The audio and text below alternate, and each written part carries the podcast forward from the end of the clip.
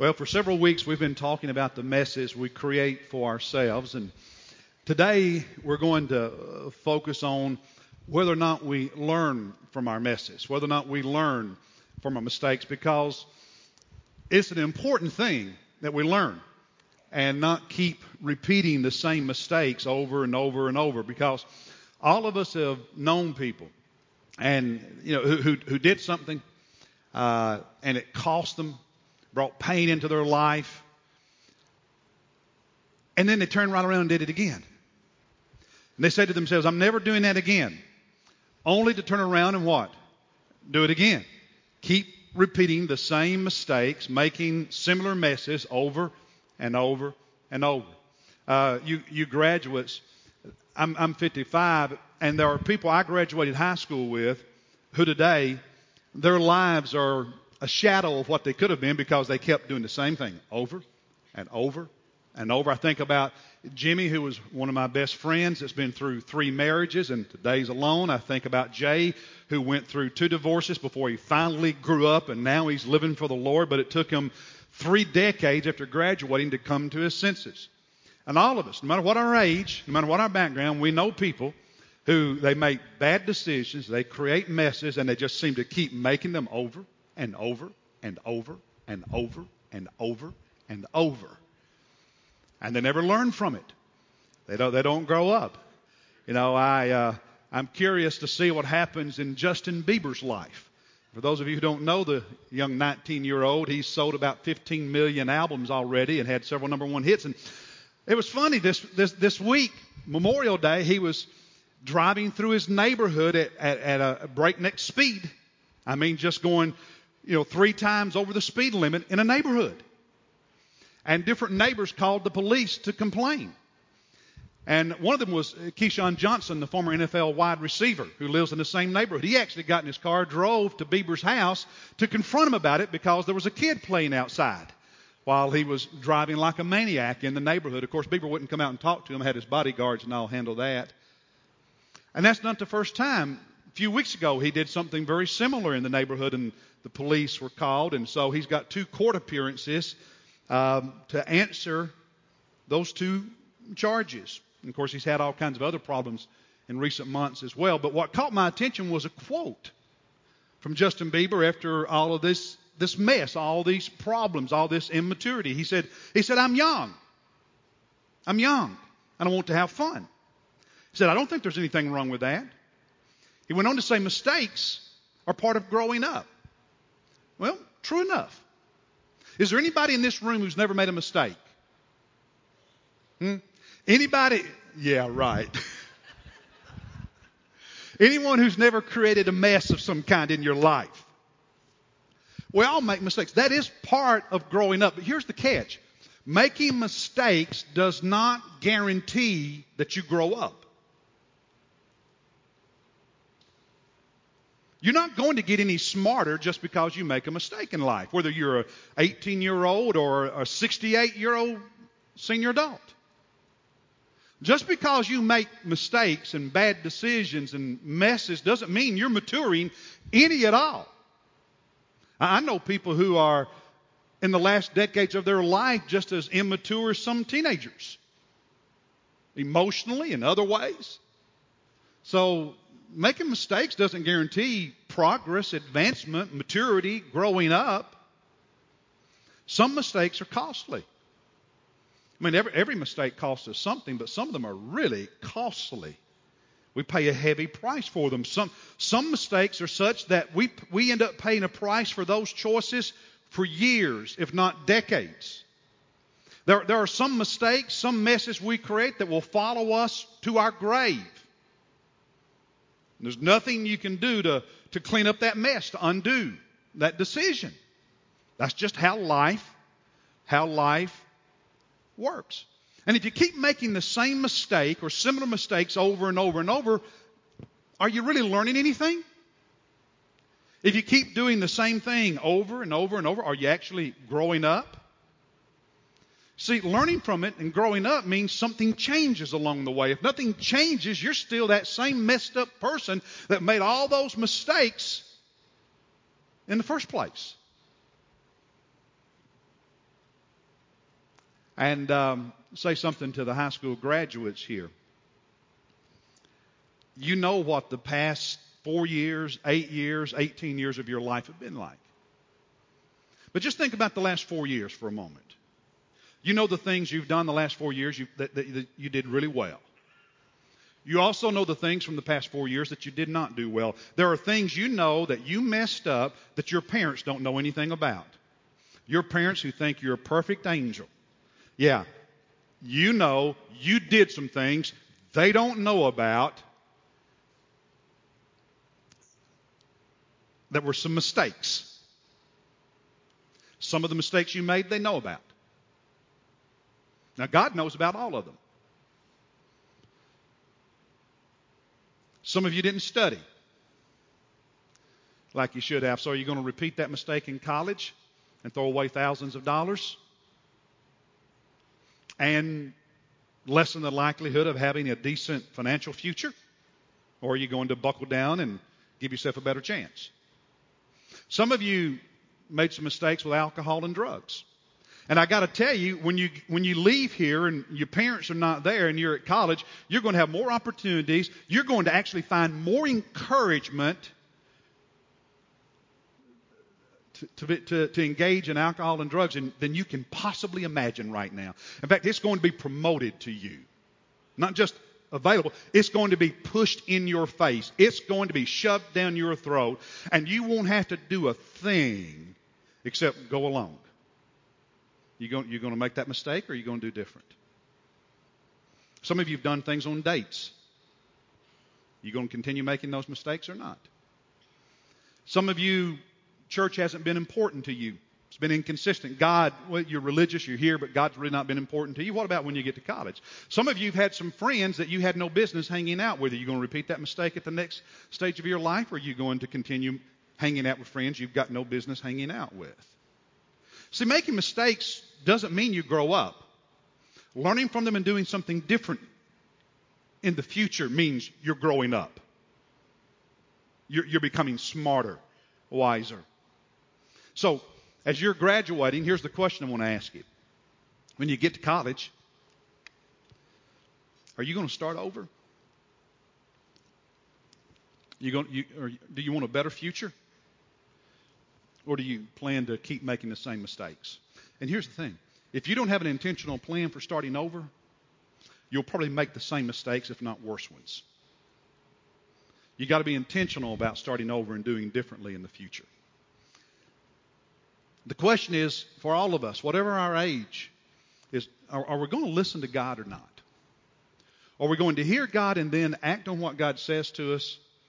Or are we going to spend our years on this planet pretty much doing whatever we want to do? Oh, you know, God may influence us a little bit. We, oh, we love Jesus. We talk about Jesus. But the truth is, we pretty much do whatever it is we want to do. Are we going to live like that, or are we going to listen to God and have our lives patterned after what God says to us in Scripture? Well, we, we've been looking at a tragic story in the Bible. It's the story of the people of God in Jerusalem and Judea during the time of the prophet Jeremiah. 600 years, give or take, before the time of Christ. A group of people who didn't listen to God, they ignored God, they did whatever they wanted. Yeah, they were religious, but God wasn't the master of their life. And things got so bad, they turned their back on God so much that God said, okay, you don't want to look at me, I'm not going to look at you. You don't want to trust me, I'm removing my favor from your life. And their choices created a huge mess. And for them as a people, as a nation, the mess was that their country lost its freedom. They were conquered by the Babylonians. Over a period of years, their nation was destroyed. The city of Jerusalem was burned to the ground. The temple was burned. The, the, the Ark of the Covenant, the Ten Commandments were lost forever. And the majority of the population was carried as slaves to Babylon, to a foreign country where they would spend the rest of their lives and ultimately die. They would never see the homeland again. And many of them lost a lot of loved ones during the war. So it was a terrible time in their life. Today I want to skip ahead to afterward. Jerusalem is, is, is in smoke. It's burned. It's, it's done. The only thing where the temple once stood is stones, rubble. The countryside's been laid waste to. The people are already, those who are carried away as slaves, they're, they're gone. They're, they're, they're on their way. They're, they're, they're now in Babylon. And the, the tragic story is detailed to us in, in, chapters 40 through 44 in the book of Jeremiah. If you want to go ahead and open your Bible to, to, to that part of Jeremiah, feel free to do so, especially chapter 42, Jeremiah 42.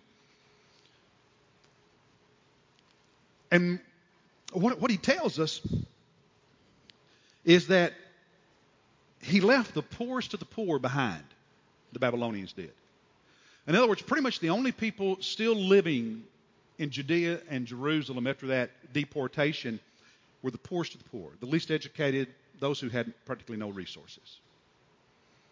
They had thrown Jeremiah in prison before the city collapsed. The Babylonians actually released Jeremiah and gave them the option to go and live in freedom and luxury in Babylon or to stay with his people, the poor people there in Jerusalem. And that's what he chose to do, stay behind in Jerusalem. Well, after the Babylonians left and took the captives with them, a small number of Jews and soldiers who had fled during the war to neighboring countries for safety came back. And so now you have the poorest of the poor that Nebuchadnezzar left behind and these who had fled for safety. They, so you, have got them living together now in Jerusalem and Judea and in, in this small, impoverished, devastated nation. And the Babylonians took a man who was a good man with a, with a strong family heritage. His name was Gedaliah, and they made him the, the, the acting governor of Judah. And Jeremiah was there as the prophet, and he had Baruch, who was a very dedicated man of God, a scribe with him to help. And the, the story is told, and I won't bore you with all the, the details right now, but the long and short of it is after a period of some months, a group of these who had returned from, that had fled to other nations, that had come back, assassinated Gedaliah. And so the people became afraid the, the Babylonians had made him the acting governor. How's the Babylonian? How, how the Babylonians who had just destroyed our city and our nation? How are they going to react to a group of insurgents, so to speak, assassinating the very guy they had put in charge to run the country on their stead? And so they were afraid the Babylonians were going to come back and just, you know, wreak havoc and take vengeance. And there was good reason to think like that.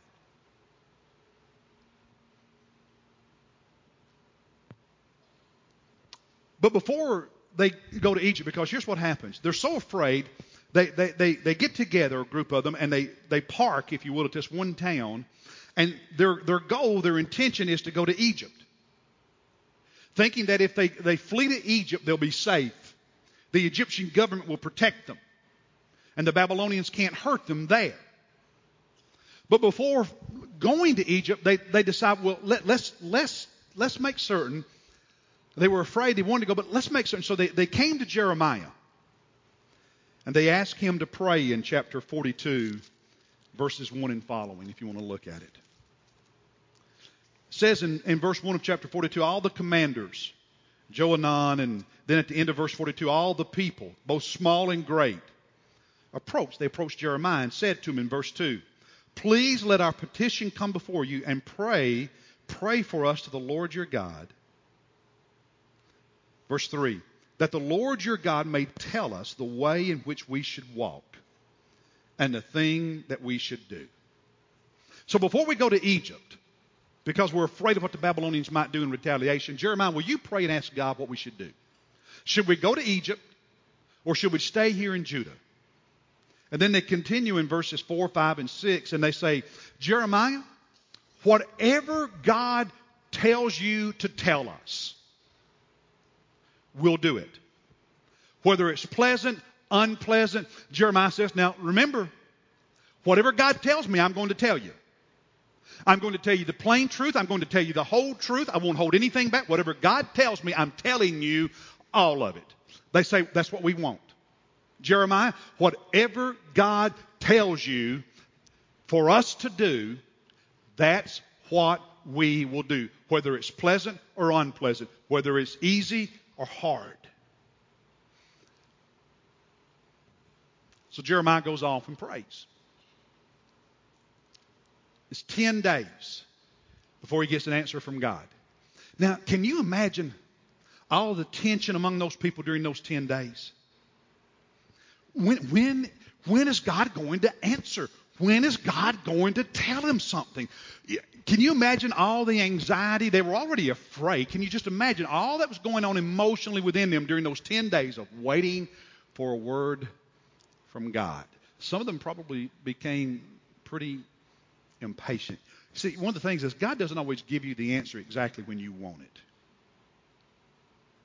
Sometimes God tests your faith by seeing if you're willing to wait and trust Him in the meantime. So here's the question.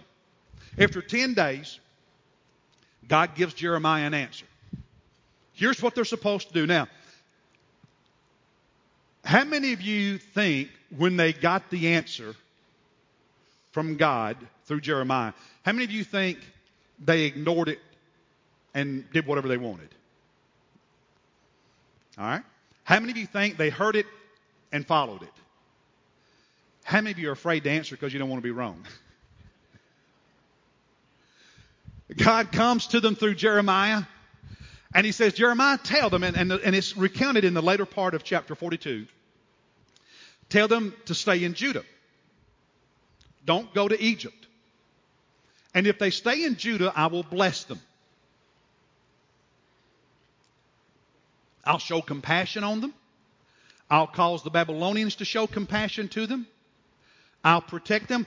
And, and all of the calamity that's, that's come to this point, all of the mess that they've lived through to this point, is going to end. I'm going to fix things. If they obey me, if they trust me, and they stay here in Judah, even though they're afraid. But, if, you can put that in capital letters, B U T I F, but if, capital letters, underline, bold. But if they don't listen to me and do what they plan on their own and go to Egypt, because they think in Egypt they'll be safe from the Babylonian army, they'll be safe from the death that will come, they'll be safe from famine and starvation and other problems. If they do that, instead of listening to me, everything they're afraid of and everything they're running from is going to follow them to Egypt. And the Babylonians will attack Egypt. They will suffer in Egypt. Many of them will die in Egypt. They will experience starvation and deprivation in Egypt, and none of them, none of them, none of them, none of them will ever see their homeland again. Jeremiah tell them that. Jeremiah told them. And they listened intensely. All right, let's find out how they reacted. Chapter 43, verse 1. As soon as Jeremiah, whom the Lord their God had sent, had finished telling all the people all the words of the Lord,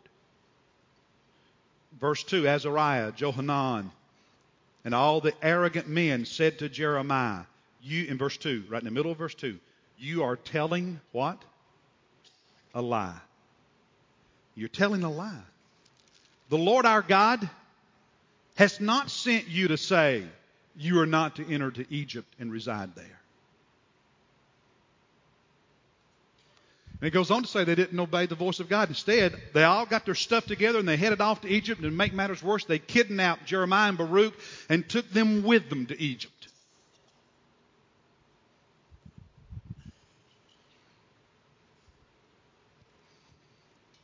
Babylon did attack Egypt about 15 years later.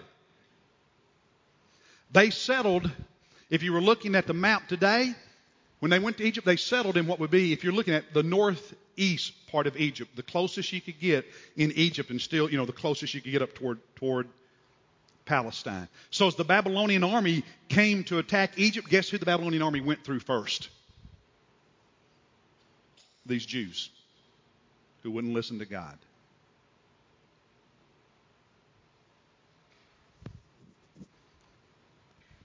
Now, can, can we learn anything from this group of God's people? Because the truth is, in a lot of ways, we're like them. It's a different story, but we're like them in so many ways. Real quickly, here's some lessons, okay? And I think there's some blanks in your note sheet to, to fill in. Just some, I'm not going to elaborate much. Just give, you some, give us some quick lessons from this story, lessons learned. The first is about good intentions. Good intentions. They, they said, Jeremiah, we want things to be different in the future, and whatever God tells us, that's what we will do. Whether it's, whether it's easy or hard, pleasant or unpleasant, whatever God tells us, we'll do it. You see, good intentions are not enough. How many of you have ever said, Oh, I'm never doing that again? How, many of you have ever said, I'm going to do different in the future? One day I'm going to. You have all these good intentions, and good intentions are good, but they're inadequate. Because nothing happens simply because you and I have good intentions. Good intentions without action, without follow through, without behavioral modification are irrelevant. Just because you want to means nothing if you don't do it. Good intentions are insufficient. Second lesson is, is to think about patterns in life. Patterns. For decades, they had developed the pattern of tuning God out. Now, they still went to the temple. They were religious, but they ignored God didn't listen to God, did what they wanted even though they were religious. That had been their pattern. Now they're confronted with a crisis. They've created this big mess. They want a different future. They have good intentions, but they don't change because they end up repeating the same pattern that got them in that mess in the first place. That is, that is a, that is a perfect picture of where some of you in this room are living right now. You, you, you're repeating the same patterns today that, that you lived in the past. And, and you've had the good intentions of, of things changing, of things being different, but they're not. Same thing today as it was yesterday. Pattern. You know, because patterns are kind of like rut. The deeper the rut, the harder it is to get out. The longer you, you, you, you you, you let a pattern develop, the more powerful it becomes. The, the longer you follow a certain pattern in your thinking, in your decision making, in your lifestyle, the deeper that rut gets, the stronger, more powerful that pattern is, whether it's a good one or a bad one. And the more difficult it is to ever change it. How many of you in here became a believer? I want you to, I want you to, this is spontaneous. Let me just have, let, us just, how many of you became a believer, gave your life to Jesus when you were a child or a teenager? Stand up. Child or a teenager, stand up. Child or a teenager, stand up. Would you look around? Everybody look around. Look around. What percentage of the whole crowd would you say this is that's standing? Maybe 80%? Hmm? Now remain standing. If you became a teenager during your college years or in your 20s, join this group and stand up. In your 20s, college years or 20s. All right? More standing up. More. Now, go ahead and be seated. If you became a believer at age 50 or later, age 50 or later, stand up. Age 50 or later, stand up. Stand up. 50 or later. Let's give those who are standing now a hand. But I want you, I want you to look around and see these brave souls who are standing. Go ahead and stay up, 50s, 50 and up. You got saved. Stay. Look around. How many do you see? We, we, we know from life, we know from research that the older you get, the more difficult it is to change. We, we know from behaviors that if you're a jerk at 20, you'll just be a worse jerk at 70 if you don't change when you're young. If you're a kind person in your 20s, you'll be an even kinder person in your 70s. Because whatever you are gets exacerbated as you age if you don't change when you're young. It's harder to change. Think y'all can be seated about, forgot about you. the longer a pattern exists, the longer you stay in a rut, the deeper it gets, the harder it gets, and the more difficult it is to change. For good or bad. And to you graduates, you're, you're getting ready to establish, you're already in the process of digging some ruts. You're already in the process of establishing some patterns in life. And, and here's the thing those patterns are going to, they're, they're going to shape your life. Some of you are going to play around with some things in college thinking it's no big deal, but I'm telling you, you're going to develop some patterns in college that 30 years now you're going to regret you ever you ever established because it's going to get so hard and become so powerful in your life, it's going to take an absolute miracle of God for you to ever break out of that pattern. Now, you may not want to hear that, but that is the truth. And a smart person, a smart person doesn't establish those bad patterns that can take you down a path you don't want to travel.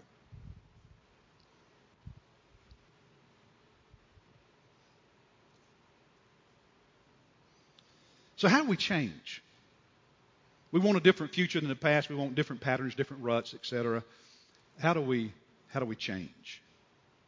We have to listen. We have to listen. All of us have all kinds of voices whispering in our ear constantly. And the voice we listen to in life matters. The, the information we take in shapes us. And there's some wrong voices. Fear. They, they listened to fear. They were afraid of how the Babylonians might respond. And when you're motivated primarily by fear, you're afraid of what other people are going to think about you, how other people are going to look at you, what other people are going to say about you. You're afraid of change because you don't think you can change. You're afraid of success because you don't think you can do it well. And therefore, you settle for a lesser life because you're afraid. That's a bad voice to listen to. Self logic, self talk they said, Jeremiah, whatever God tells us, that's what we'll do. But in the end, they did what made more sense to them. Because to them it made sense to go to Egypt. Egypt would protect them. It got them further away from Babylon. That was the safer. That made sense to them. Yeah, God said stay and He would bless us, but no, it makes sense to us. I think, I feel. And when you make decisions about your life based on what you want and what you think and how you feel, when it's in contradiction to what the Word of God says, you're not listening to the right voice. Because anytime your voice disagrees with the Scripture, your voice is wrong. Every time.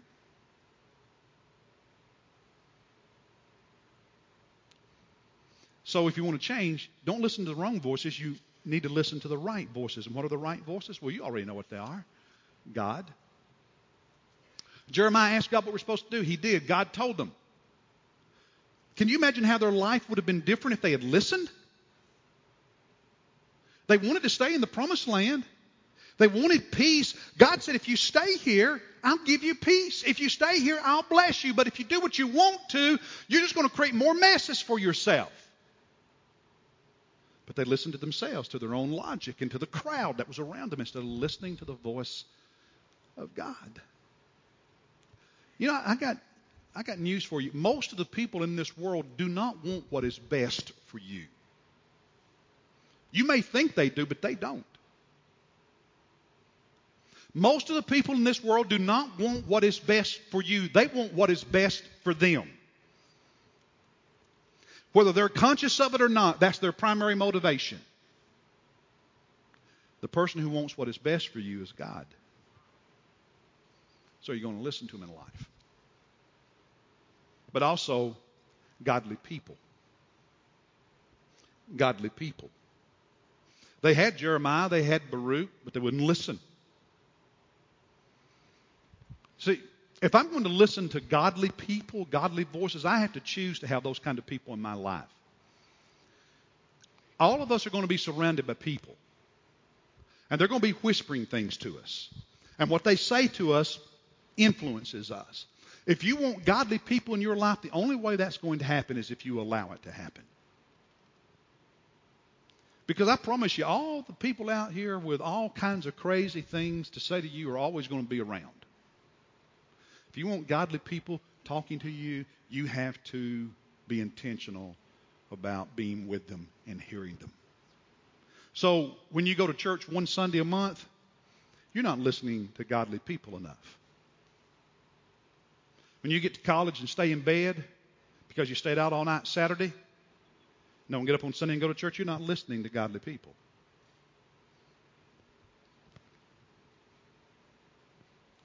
You need to get into a Sunday school class. You need to, need to get into a small group.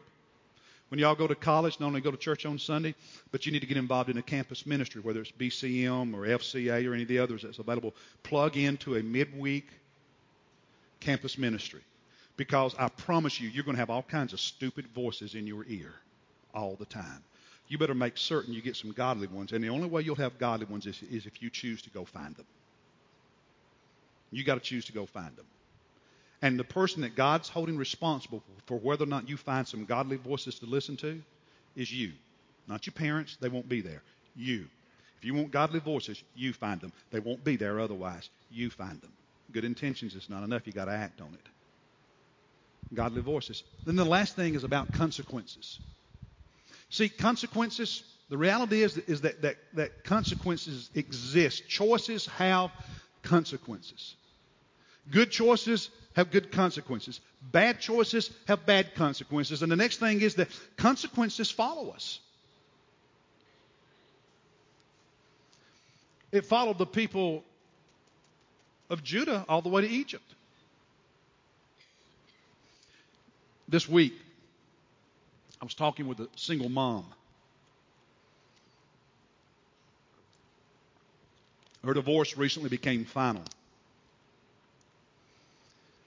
She joked with me that her dad told her he was going to pick out her next husband for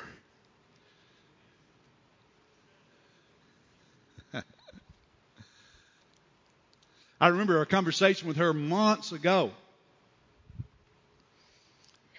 where she said that, that when she was young, she was, she was a magnet for bad guys. Said, I don't know why, but I was a magnet for bad, bad guys. Ended up marrying one. And now she's divorced and a single mom. She said her parents used to tell her, You bring the wrong kind of guys home. But she wouldn't listen. And now she's a single mom. I talked to her this week about patience. Now, let me meddle a little bit, because that's what preachers do.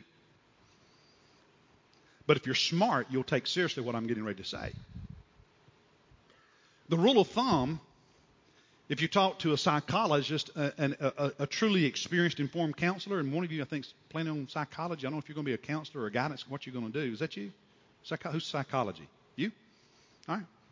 In counseling? I can tell you, I've been a pastor for 36 years. And I've seen it repeated so many times, it, it's, it's sad. It's so sad. When you go through a divorce, and if you go through our divorce recovery ministry, they'll tell you the same thing. When you go through a divorce, you do not need to date a single person until your divorce has been finalized one year.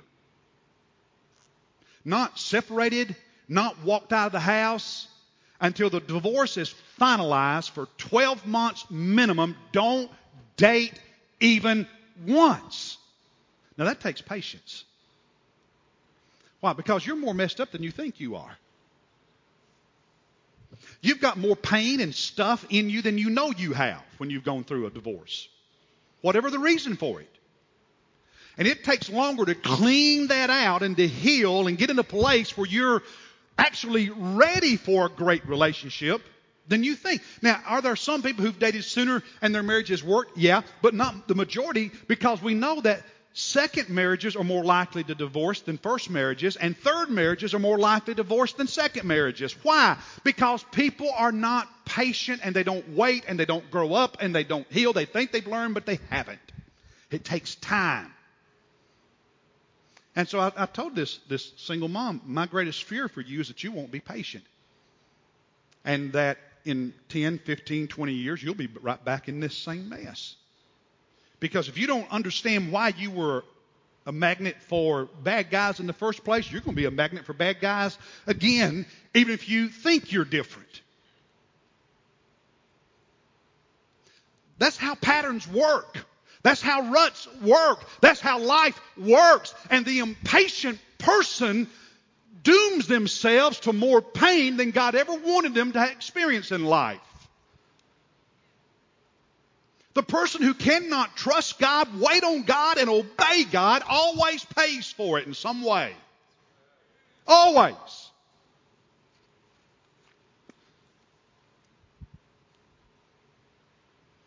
I can't see the clock, so I don't know what time. Oh, there it is, 10, 11. I need to quit.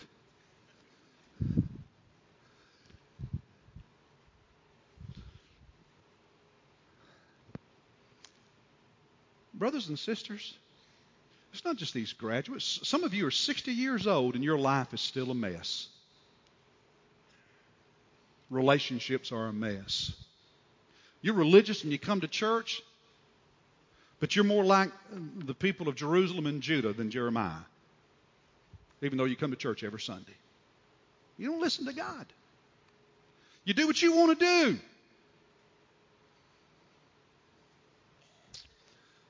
So, my challenge to, to all of us today is start listening to and obeying God. Good intentions are not enough. Let's stand.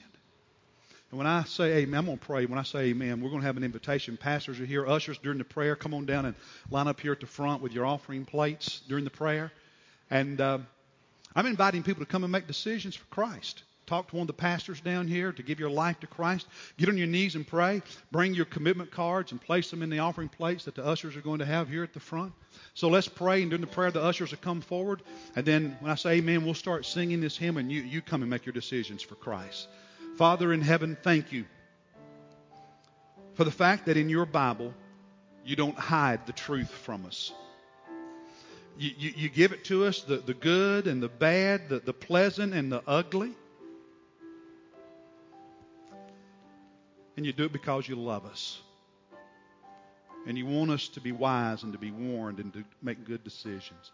And I pray, God, that all the people in this room who are hearing your voice right now would not only listen, but they would obey. They'd do what you say. Whatever you prompt them to do, God, may they do it right now. In Jesus' name we pray. Amen. Let's sing. You come, make your decisions, bring your commitment cards. You come right now. Pray.